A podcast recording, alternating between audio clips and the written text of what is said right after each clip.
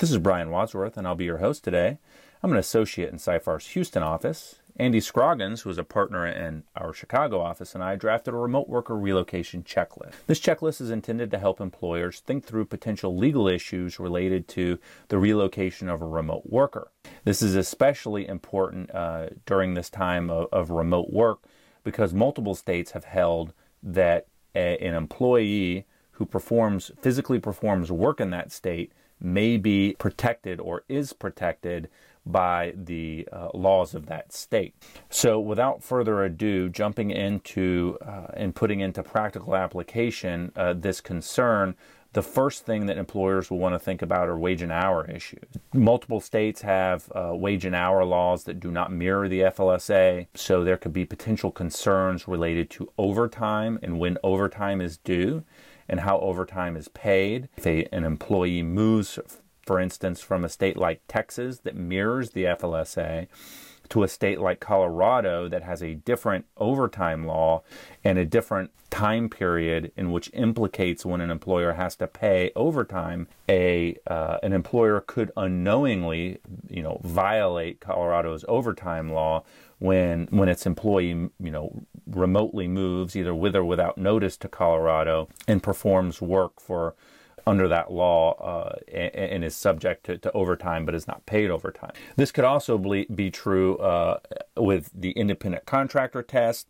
Uh, while uh, the DOL has come out with a, a rule relating to the FLSA, uh, there are a number of states that may follow different tests, different um, independent contractor tests, for instance, California follows the ABC test, um, and that and that may alter whether a remote worker is classified as an independent contractor or um, an employee if the remote worker moves to a, jurisdiction where the independent contractor test varies from the original jurisdiction in which he or she is working. And the third under that wage and hour piece is potential minimum wage issues. Uh, while most remote workers are almost certainly well above the minimum wage, COVID coinciding with the rise or the increase of minimum wage in some certain jurisdictions may have uh, may create an issue where uh, it is close or where there are some employees who move to a high wage uh, location to work remotely and are actually paid below the minimum wage. Thus, you know, an employer may unwittingly violate uh, the minimum wage uh, requirements a certain jurisdiction. The other thing that employers may want to think about is final pay. Requirements for when final pay is made vary from state to state. Those can carry fines if they're violated. Some of those can be very specific. For instance, in Texas, there's a requirement within seven days to pay to make final pay after termination. And of course, that may vary, but if someone comes from a state where that's not the case, and it's, for instance, the next uh, routine paycheck and moves to Texas on remote work and is terminated, that of course can, can potentially subject an employer to violation. Along the same lines, the pair of pay stub issues uh, related with remote work as well. Since if an employee is working in Texas, where the requirement for a pay stub is uh, a relatively minimal, requires minimal information, and uh, the remote worker then, unbeknownst to the employer, moves to say California, where there are very strict rules regarding what needs to be on the pay stub.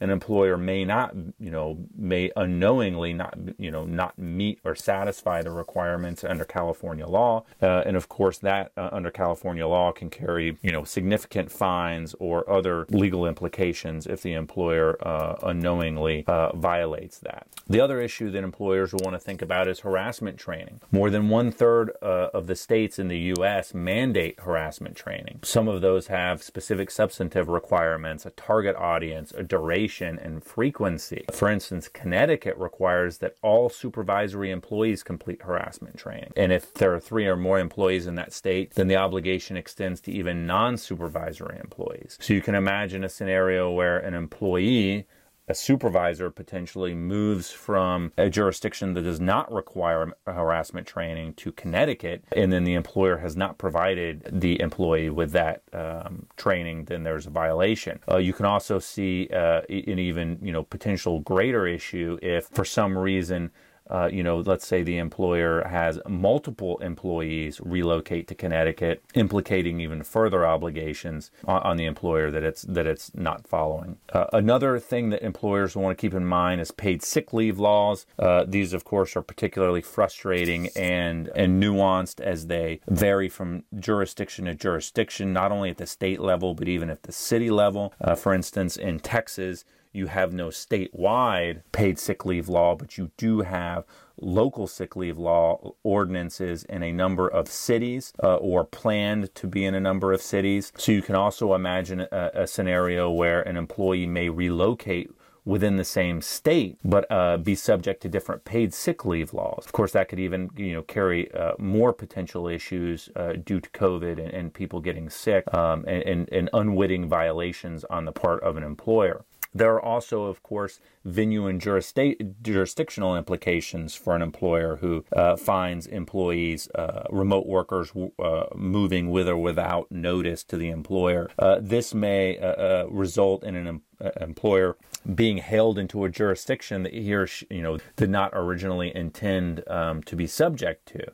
In a similar vein, there are also potential tax issues. The physical presence rule requires employers to withhold at the rate for the state in which the work is performed, even if the business is headquartered in another state. Um, and some states require withholding for both locations. So, if a you can imagine a scenario where an employer has an employee relocate to a state that has requires uh, withholdings for income tax, uh, and unwittingly uh, is not doing so if the if the remote worker moves without telling or informing the employer. Uh, along the uh, similar lines, there is also business formation and registered agent issues. If a remote worker moves to a state in which the employer was not previously doing business, that new state may view the employer as conducting business in that state, uh, and of course that may have implications on, on an employer uh, registering to do business in that state or having a registered agent in that state in, in order to do business. There are also potential professional licenses issues uh, especially if those are, are state specific. For instance, if you have uh, attorneys, uh, in house counsel attorneys who are working for a company and relocate remotely to another location, uh, that may have you know implications on whether the employee or the, the attorney is you know practicing law in a different state or a state in which he or she is not uh, licensed in, and of course that can that run the gamut uh, uh, of the different types of professional licenses available for for employees. Other issues to think about include in you know insurance issues for both the employees and the employer. If uh, employees are have relocated to a state uh, that the uh, insurance provider has not originally um, contemplated having the, the employee uh, work th- or live there and, and seek medical treatment there that could create a potential issue. Um, insurance for the employer in, in a similar vein, if they're if an insurer or if, excuse me, if an employer is carrying insurance on any type of, you know, potential um, issue, uh, especially one, you know, a mistake uh, committed by uh, an employee, and the employee is actually, you know, committing that mistake in a different state or a different jurisdiction, that may also carry certain implications. Something else employers will want to keep in mind is data privacy. And what's interesting about data privacy is while there may be some variations um, from state to state, the, there could be a, a, much larger concern with international um, uh, movement of employees. Uh, we have had here at Seyfarth, we've had uh,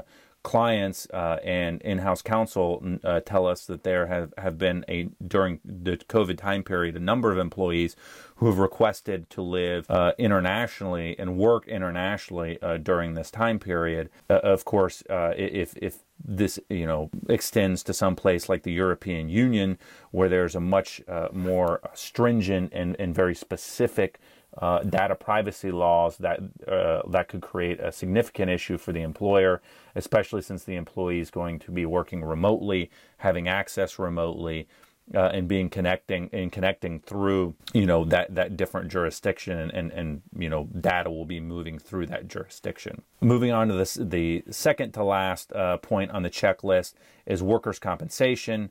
Uh, you know that varies from state to state that can have some you know potential implications if an employee moves uh, to a different state uh, that the employer is not is not located in and is not carrying uh, workers comp insurance or you know is not is not prepared to to address worker workers comp issues and the employee is somehow uh, claims an injury or a work related injury in that uh, in that at that remote location. And the last thing that employers will want to keep in mind is relocation expenses um, and workers uh, excuse me employers may want to look at their um, relocation expense uh, policies to make sure that employees don't try to uh, improperly use that uh, to to relocate while while working remotely or, or to relocate to a, to another location to conduct remote work. Uh, so employers obviously should be cognizant and think through uh, of all of these issues and be prepared to address them when a, a remote worker relocates or um, ha- have in mind a way to address them one important thing for employers uh, to, to keep in mind is uh, not only have and retain um, a remote work policy that generally addresses remote work, but also have a spe- specific poly- policy that addresses uh, the relocation of remote workers. Employers may also want to think about uh, maintaining a policy that requires um, employees to keep their uh, their contact information updated with the employer. Employers may also want to do a survey of employees to figure out um, the state in which they're performing physical work, or even potentially require um, challenge on a login to remote work for a remote worker to indicate where he or she is physically performing the work before gaining access to the employer's uh, systems. Uh, Seyfarth uh, is going to continue um, to uh, publish thought content on this exciting topic, so uh, and more in-depth information on each of these subjects. Uh, so please stay tuned for more information. Thank you so much for joining me. Um, I hope this you found this helpful. And if you have any additional questions, feel free to reach out to a Seyfarth attorney to assist you.